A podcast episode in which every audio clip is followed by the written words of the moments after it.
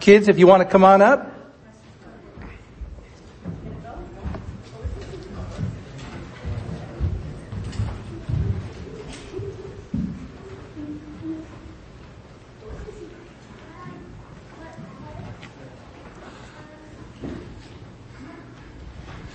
Have you guys lived in Alaska your whole life? I have You have? forever. You've been here forever. Because I have been born here. Some, some of you guys have lived here most of your life. Some of you have lived here just a few years. I've lived here for 20 years. 20 years. You've been here what, two years? About two years? I've been here in eight days.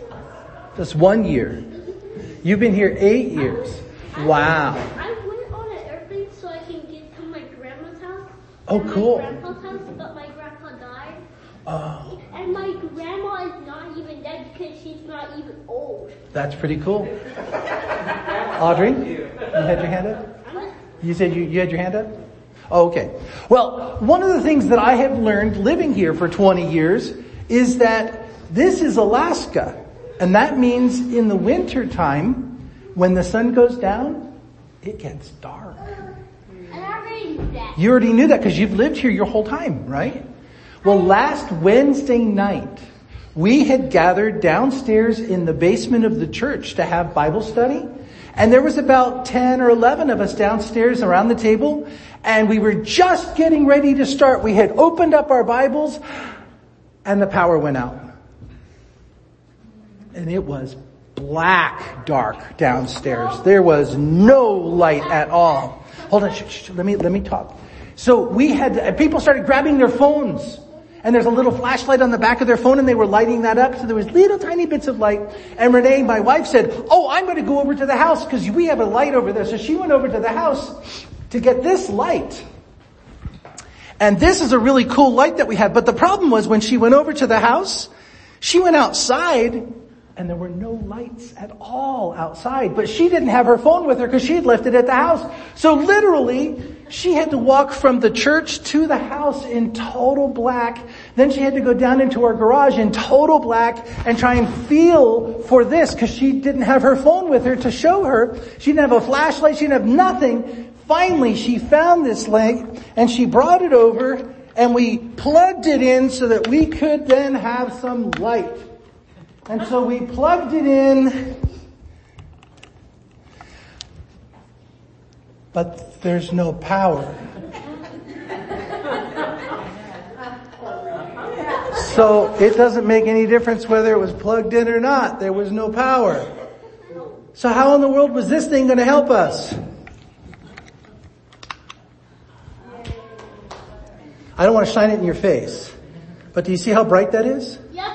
And there's no power. It's not connected to anything. It's just bright. And we could see clearly in the room downstairs until the power came back on. With no connection to electricity. How is that possible? Do you know how? It's, it's like, it's like a laugh. It's like what? It's like a lamp. Yeah. There's a battery. Right in here, there's a battery. But the battery cannot hold the light, I mean, can't keep electricity in it at all times. So we have to keep this thing plugged in all the time so that when we need it, then there's no power, we can turn it on. Sorry, Elsie, I keep hitting you with the light. and that way we have light. But you know what's so cool? What this made me think about? The Bible said, Jesus said to his friends, you, my friends, are the light of the world.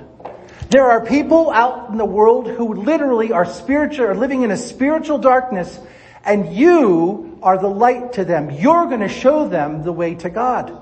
But you know how they do it? They carry God's Spirit with them. Just like this battery carries electricity, whether it's connected or not. They have the Spirit of God with them, so no matter where they go, they will always be able to shine a light to their community. And the Bible says, let me read it to you. The Bible says, page changed on me. Here it is. You are the light of the world. Do not put your light underneath a basket, but put it up on a stand so that it will give light to all the people. Let your light shine before everybody so that they can see your good works and give glory to your Father in heaven. You have God with you. The Holy Spirit of God is with you always. So you don't have to be connected to the church all the time. You don't always have to come to the church and get connected because God is with you all the time. But you know what happens sometimes? Just like this light, if I leave this on for two hours, it eventually, the, the battery will run out of electricity and the light will go off and it doesn't matter what I do, I can't bring more light until I connect it back to the electricity and let the battery charge back up again. And so what God wants you to understand through all of this is the same with us. Yes, we have the presence of God with us, but we have to connect with God pretty regularly. So that what that means is we need to read the Bible. We need to pray. We need to go to church. We need to go to our Sunday school class so that we can learn how to be better Christians to serve and honor God and bring light to our community. And then once we've been at church and connected with God or read the Bible and prayed, then we can just carry the light with us and show the people God no matter where we go. Isn't that cool? I'm going to turn it off so that my battery doesn't go bad. And then Miss Renee gets upset with me the next time she has to get this light. All right. Well, I'm going to pray with you guys. And then you can go to your class. Jesus, bless these kids. Help them to learn what it means to carry you to the world. Help them to understand that you are present with them at all times, but that they need to be intentional about connecting with you so that they can let their light shine to the world and the world would glorify you who are in heaven. In Jesus' name I pray. Amen. Go to your class now, okay? See you guys later.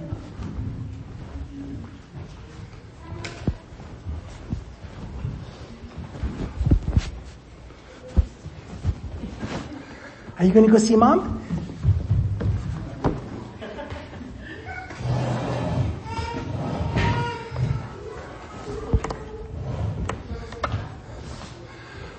From 1987 until 1991, my wife, myself, and our three daughters lived in, in Biloxi, Mississippi. I was in the Air Force. I was stationed at Keesler Air Force Base. And during that time, we actually attended the Gulfport Church of the Nazarene. Gulfport and Biloxi were side by side. And so we went to the Gulfport Church of the Nazarene. Our pastor's name I couldn't tell you what it was now. It's been almost 40 years. Um, nope, can't tell you. I can go back farther and tell you his name, but anyway, um, I can tell you his wife's name. She was Miss Perline. She was Miss Perline from Pascagoula, Mississippi. Do not cross that woman because she will rip you your face off and she will tell you exactly what you needed to do and what you should have done to make sure she didn't get upset with you. Her story was that in their early days of marriage, she spent the afternoon baking her husband a pie. And she had it in the windowsill cooling when he arrived home for dinner. He came in the kitchen. He said, what is that steak? And she said, what? He said, what is that stink? Now he was playing. She didn't take it kindly. She said, I have been making you a pie all afternoon. He said, well, it don't smell too good. And he was just playing. She walked over to that window. She picked up that pie. She opened the screen door to the backyard. She threw the pie in the yard. And she said, I have been married to this man for 50 years and I've never once made him another pie. Don't mess with Miss Berlin. Now, she was a godly woman. It's okay. But her husband, amazing man of God, amazing, amazing man of God. And one Wednesday night, at the church service. We always did Bible studies, a series of studies, various, you know, various lessons that he would do out of the Bible. And this one Wednesday night we get there and it's August 1st, 1990. I will remember that date forever. August 1st, 1990, we get to church. We sing the two or three songs. We have some testimony. We pray. And then and the kids are doing their caravan classes or whatever that they're doing. And then he gets up to lead the Bible study and he's really anxious and he's nervous. And this is out of character for him. And he stood there at the pulpit and he said, I'm about to do something that I am very uncomfortable doing, but I just know that I know that this is what God wants me to do, so I'm going to have to do it, but I just, I feel really uncomfortable doing it because I, I'm just going to do it. And he began to tell us all about how God had revealed to him through his prayer time and through his reading of the scriptures and then his observation of the news that there was a man who was coming onto the world stage who was in the Middle East who was going to play a significant role in the world stage and that he was a, a, man who was bringing pain and wreaking havoc and he didn't know why God wanted him to preach that night and tell us about this man, but we needed to be watching out and praying for the world because of what Saddam Hussein was going to be doing in the future. And August 2nd, 1990 at 2 o'clock in the morning in the Middle East, Saddam Hussein ordered the invasion of Kuwait and started that almost world war over the, the nation of Kuwait. And my pastor on Sunday morning, we were going, okay, when are you going to start out the prophecy newsletter for us so that we can know what the next step is going to be happening in this end of world cataclysm because we know that you've got the, the ear of God. And he was like, this is a one-off. That was a one-off. I don't have the word of God to be able to quote, give you a newsletter every week. I have no idea. He said, that's not my area. I don't study end times. I tell you that whole story to tell you I don't study end times. I don't know end times. I never pay attention to end times. People say, are you premillennialist? Nope. Are you postmillennialist? Nope. What are you? I'm panmillennialist. What? It's gonna pan out in the end. I don't care how it works out. I have never worried about end time theology. I believe that there is going to be an end. I believe that Christ is going to come. I believe. I mean, I can show you in the scriptures where it says at the, at the, at the end that this shout, the, the Lord is going to call and there's going to be in the twinkling of an eye, we're all going to be, I can show you all of that. And we'll do some of that study on Wednesday night. But I have to preach to you out of chapter 24 of the book of Matthew.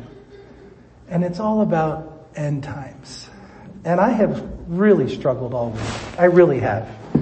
And I've been like, God, I don't want to do this one. Can I just skip?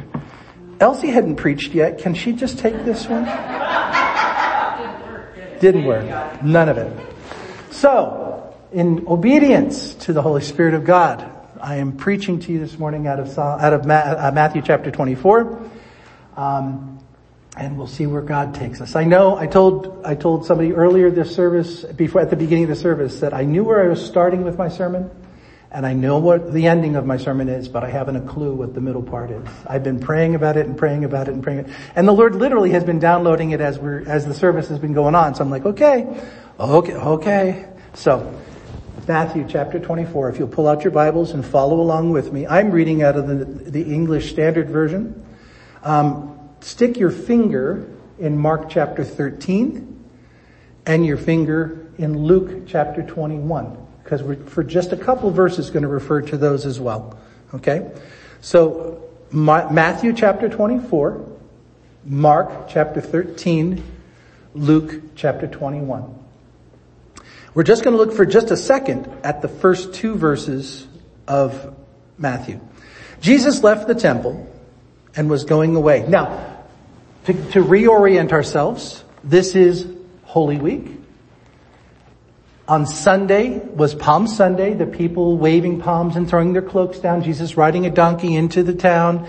He goes into the temple. On Monday morning, he goes into the temple. He clears the temple. He has confrontation with the people. Then he goes back out to Bethany and, and on, on, on, was it Monday, Tuesday morning, Monday morning, Monday morning he cursed the fig tree. On Tuesday morning they see the fig tree is, is withered. And now it's Tuesday morning. He's in the temple area arguing with the, the Pharisees and the Sadducees and the, the scribes. And now it's done. It's the afternoon and he and his disciples are leaving the Temple Mount area, heading out towards the place that they're going to camp each night for the rest of the week to the Mount of Olives. For those of you who are not familiar with the geography of, uh, the, of Jerusalem, it, I'll do it from your perspective, not mine. If this is Jerusalem, and here's the Temple Mount, The temple faced east. Here's the Mount of Olives. The Mount of Olives actually sits higher than the Temple Mount. So the Temple, the Mount of Olives can look down into the Temple Mount area. So Jesus takes his friends out of the Temple Mount area and you need to do some study. It's really cool, but there were lots of different passageways out of the Temple Mount area, downstairs and through tunnels and through archways. And then finally they walk through the city and then out a gate, down through the valley and come up onto the Mount of Olives. Okay? So this first two verses, they are leaving the temple area. And as they're leaving the temple area, Jesus left the temple, was going away, and his disciples came to point out to him the buildings of the temple. Now, let's go to Mark chapter 13. Because Matthew doesn't give us a very good understanding of what the conversation was. Look at Mark chapter 13 verse 1. As Jesus came out of the temple, one of his disciples said to him, look teacher, what wonderful stones and what wonderful buildings. And then if you go to Luke chapter 21, and it's verse 5, and while some were speaking on the temple, how it was adorned with noble stones and offerings, and then blah, blah, blah. Okay, so we're going to go back now to Matthew chapter 24, and we'll stay in Matthew 24 for the rest of the time. But Mark and Luke give a little bit more understanding of what was going on in this conversation. The disciples were just taken aback by the awesomeness and the beauty and the gloriousness of the temple. Now, why was that a big deal to them? Let me explain to you a little bit about what's going on here. Again, because we don't have this, unless you've physically been there, you don't have any clue how big and what a, what a, what a huge area it was. Um, if you remember, Solomon in the Old Testament was the one that made the very first temple because David was prohibited from doing the temple. So David got all the materials together, but Solomon was the one that made the temple and it was glorious. Gold. Everything was covered in gold. It was beautiful. It was glorious.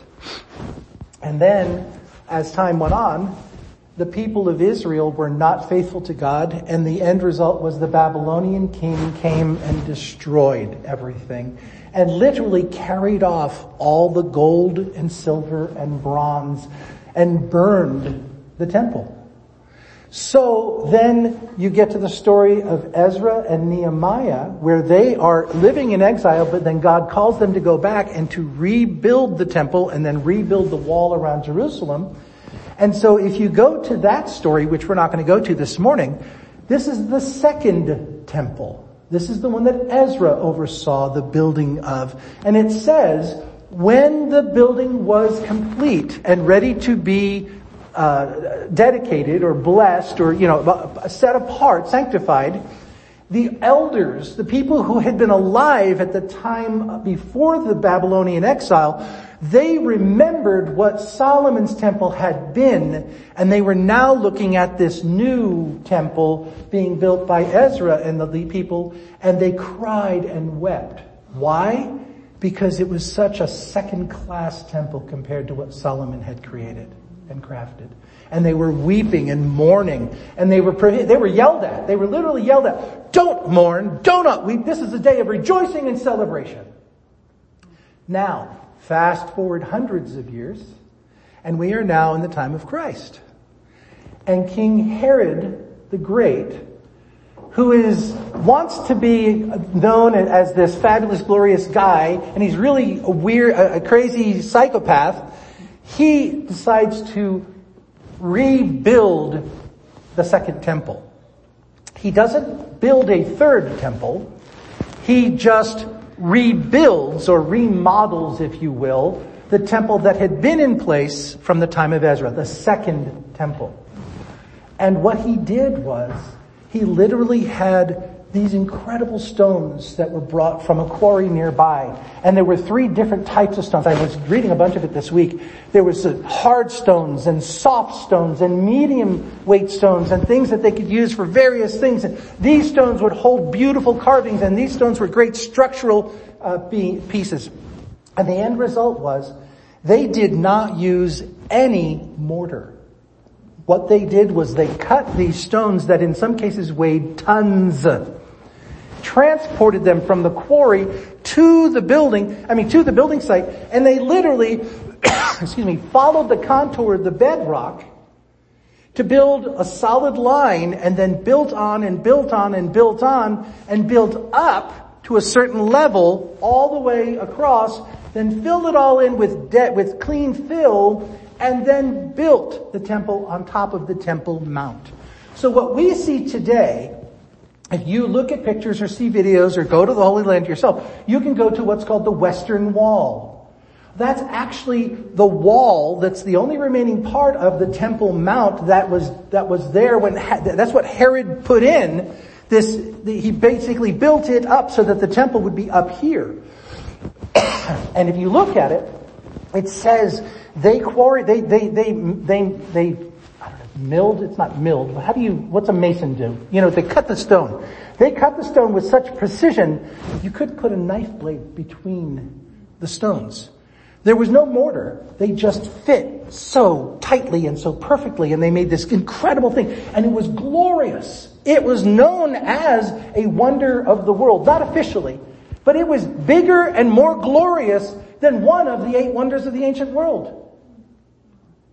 So when Jesus' disciples come to Jerusalem with Jesus and they're on the Temple Mount and Jesus is arguing back and forth with the Sadducees and the Pharisees on Monday and on Tuesday, the disciples are going, look at that.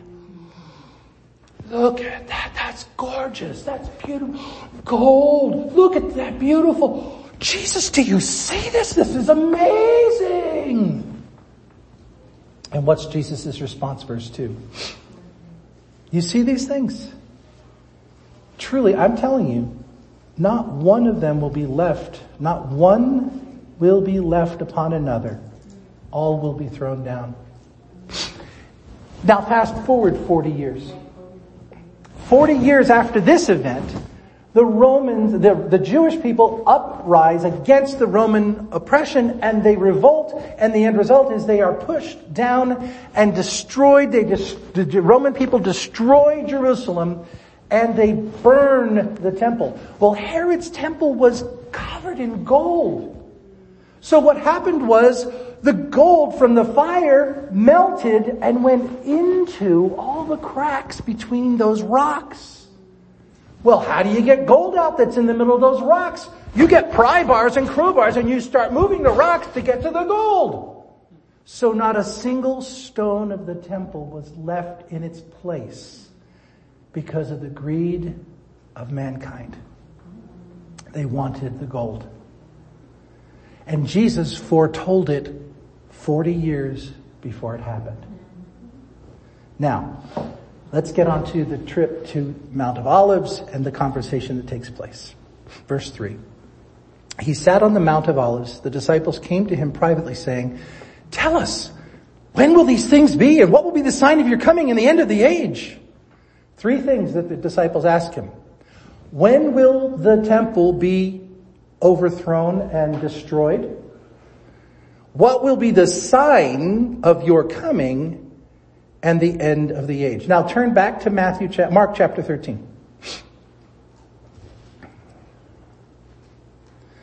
Verse 3, 4, 5, and 6. As Jesus sat on the Mount of Olives, excuse me, sat on the Mount of Olives opposite the temple, Peter, James, and John and Andrew asked him privately. So now we know it's not all 12 disciples, it's just the four. Tell us, when will these things be? What you just told us about the temple being thrown over. And what will be the sign when these things are about to be accomplished? Well, that's not what Matthew wrote. What did Matthew write? Matthew said, what will be the sign of your coming and the end of the age? But Mark said that the conversation was, Um, when will these things happen and what will be the sign when these things are about to be accomplished? And what's the correct answer? I haven't a clue because I wasn't on the Mount of Olives at the time this conversation was taking place. And neither was Matthew apparently, as he wasn't named in the group, and neither was Mark. John Mark was actually the, amen, the, the, the, the scribe who worked with Peter, and Peter uh, was the one who preached the gospel, and Mark wrote it down, and it got named the Gospel of Mark. But it was actually all Peter's stories. So which of the two do you think I would trust more in this scenario? I think I would have a greater, put a greater weight on Mark's gospel because Mark was the guy writing down everything Peter was saying in his sermons and in his teachings. And it says that Peter was one of the four in this private conversation with Jesus on the Mount of Olives. I'm, I can't tell you that definitively. I'm just telling you what I'm looking at. So in my mind, I think what I'm hearing is happening in this conversation is, you just told us that the temple's going to be overthrown. When is this going to happen and how are we going to know that it's going to be time? So let's not focus for today on any of Jesus' second coming or any of that.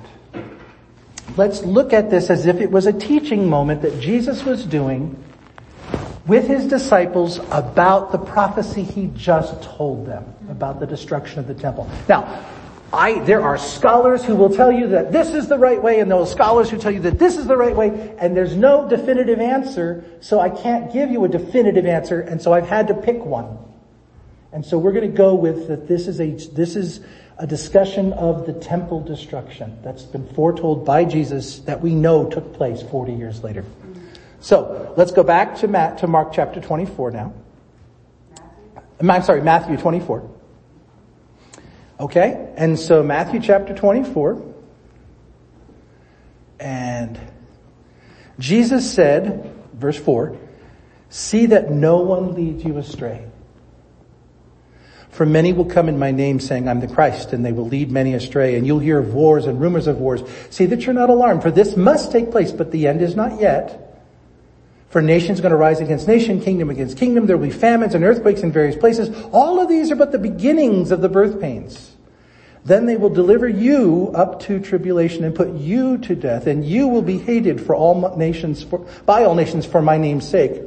And then many will fall away and betray one another and hate one another, and many false prophets will rise and lead many astray. And because lawlessness will be increased, the love of many will grow cold. But the one who endures to the end will be saved, and the gospel of the kingdom will be proclaimed throughout the whole world as a testimony to all nations, and then the end will come.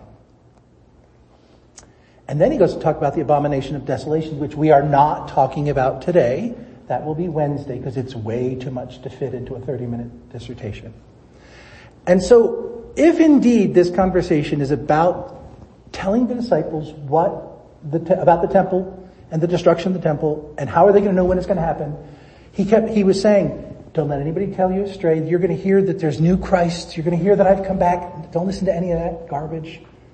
You're going to hear about wars and rumors of wars and famine and, and, and earthquakes, and it's the beginning, but it is not the time there's going to come a very definitive and, and, easy time for you to know.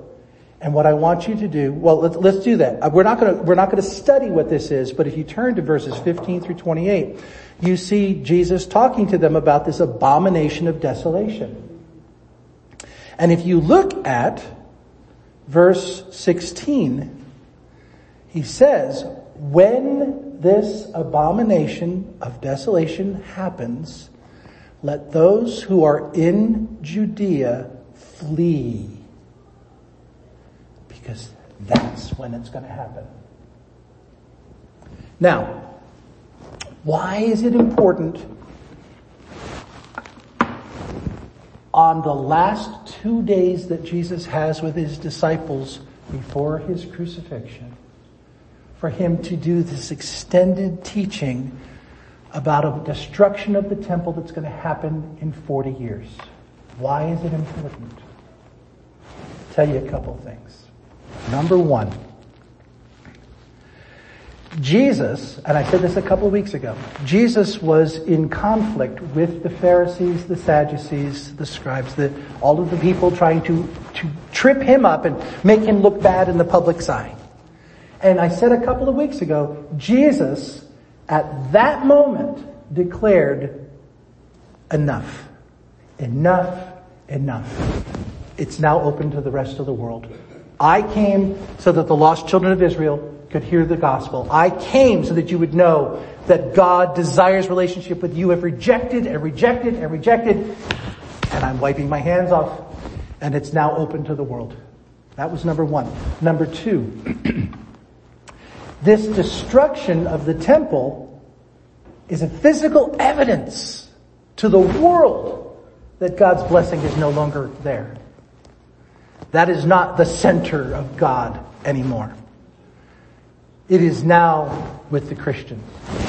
But why, why, why do the disciples need to know a timeline and need to know what to watch for and need to know when you see this happen, flee?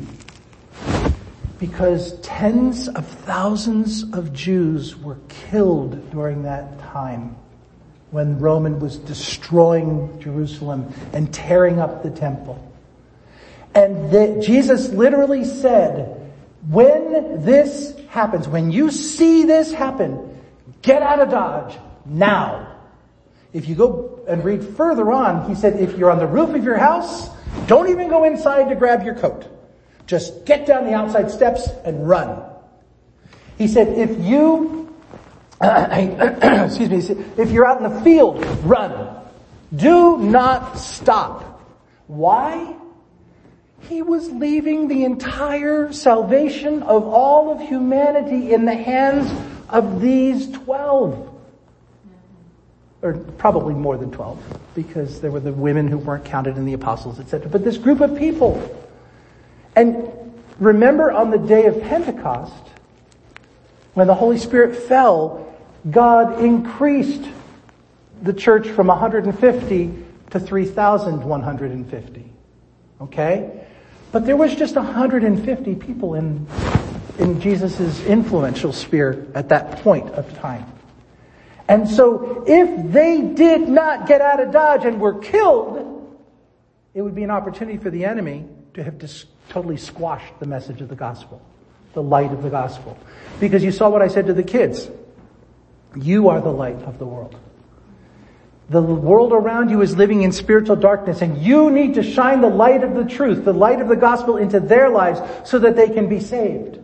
So that they can see your good works and give glory to your Father who is in heaven. That's being, sick, that's getting saved. And so this teaching that Jesus was doing that was so important in the last days that he's with his friends is you guys need to be aware something's coming down that could cause chaos and disruption and possibly even stop the mission if you're not faithful to be watching. And then if you go to the very end of this chapter, go to the very end of the chapter, look at verse 36. Jesus says, concerning that day and hour, no one knows. Not even the angels in heaven, not even me. The Father only. Now, I don't even want to go there with the, the, with the theology of what is the Trinity and who knows what and how can the Trinity not all three of them know what's going on. That's nobody's business at this point. You can discuss that at another Bible study some other time. But Jesus himself said, no one but the Father knows the day or the hour, but the day is going to come. And it'll be just like it was in the days of Noah. Everyone's just going about their business. And all of a sudden, whoosh, destruction and you must be ready. Therefore, verse 42, stay awake. You do not know on what day your Lord is coming. But know this, if the Lord, if the, if the master of the house had known in what part of the night the thief was coming, he would have stayed awake and wouldn't let the house get broken into. Therefore, you also must be ready, for the son of man is coming at an hour you do not, know. and then he goes into his second coming. So there's a little bit of convolution in, in this teaching. But I hear what I, what I'm hearing, at least the one that really speaks, resonates the most with me, is that there was something happening in 40 years that Jesus wasn't going to be there for, and he needed to prepare his followers so that they could be ready. Because if they weren't watchful and ready and aware, there was a potential for the whole mission to come crashing down. But the end result was that didn't happen because of this teaching that Jesus gave in Matthew chapter 24. And I'm good. Okay. Let's pray. Father, I ask that you would, uh, anything that's not of you, let it just go out the window and go away. But anything that is of you, God, I pray that it would stick with us and hold firm and that you would use it for your kingdom for future. So that when people have questions about, well, well doesn't the Bible contradict itself and this and this and this, we can just simply say, well, this is what I understand. And Father, I pray again that this would be your message, not mine. And I pray, Father God, that in the same way that the disciples had to be ready for what was coming, that you would make us ready for whatever is coming our way. Help us, Father, to ever be plugged in, to ever be attentive, to ever be uh, intentional about connecting with you so that when the moment comes that somebody asks a question or somebody says, I need to talk to you because I've got a problem or somebody says, I don't understand, we are ready with the truth to be able to give it to them with gentleness and respect, but to be able to give an explanation of the hope that lies within us. So Father God, prepare our hearts even now. Help us to truly experience a Mount, a Mount of Olives discourse with you in our own private time as you prepare our hearts for the things that are coming down the way for us. And then help us to ever be watchful and mindful of the things that you are preparing us for. I ask all of this, God, in Jesus' name. Amen. Amen. There you are.